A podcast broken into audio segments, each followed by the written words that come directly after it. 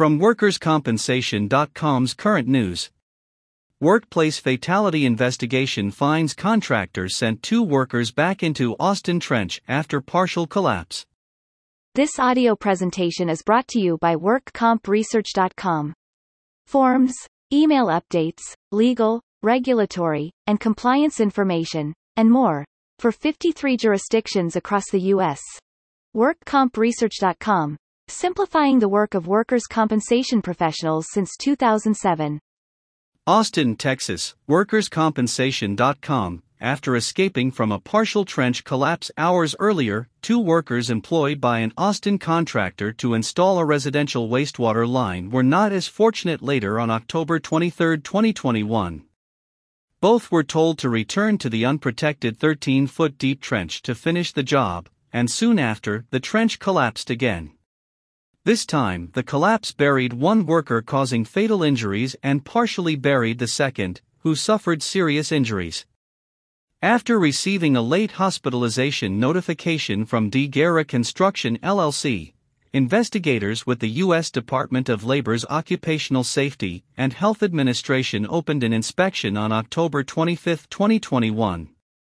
By law, employers must report workplace hospitalizations within 24 hours.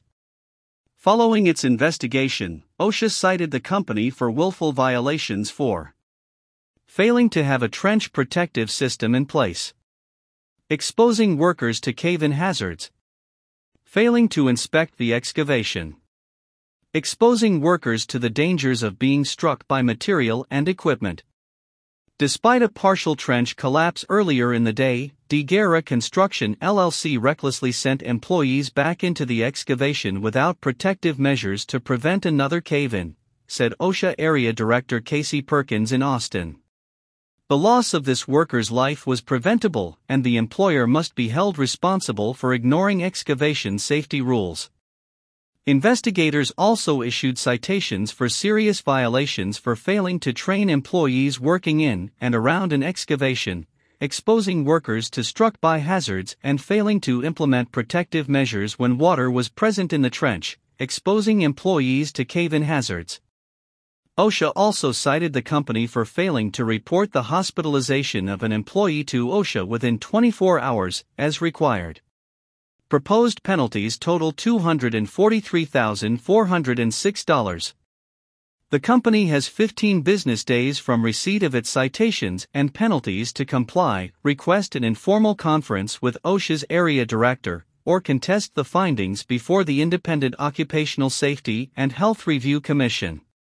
From 2011 to 2018, the Bureau of Labor Statistics reports that 166 workers died in trench collapses.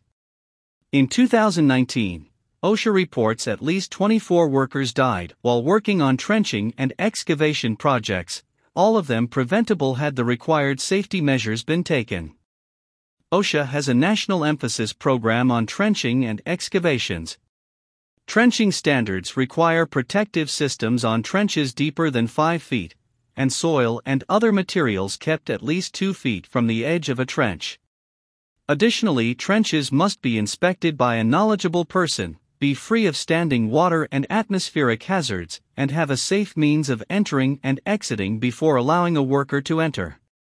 The 2022 Trench Safety Stand Down Week, June 20th to 24th, is a collaboration with the National Utility Contractors Association and OSHA to educate employers and workers and reduce the number of worker injuries and fatalities related to trench cave ins. OSHA's Trenching and Excavation webpage provides additional information on trenching hazards and solutions, including a safety video.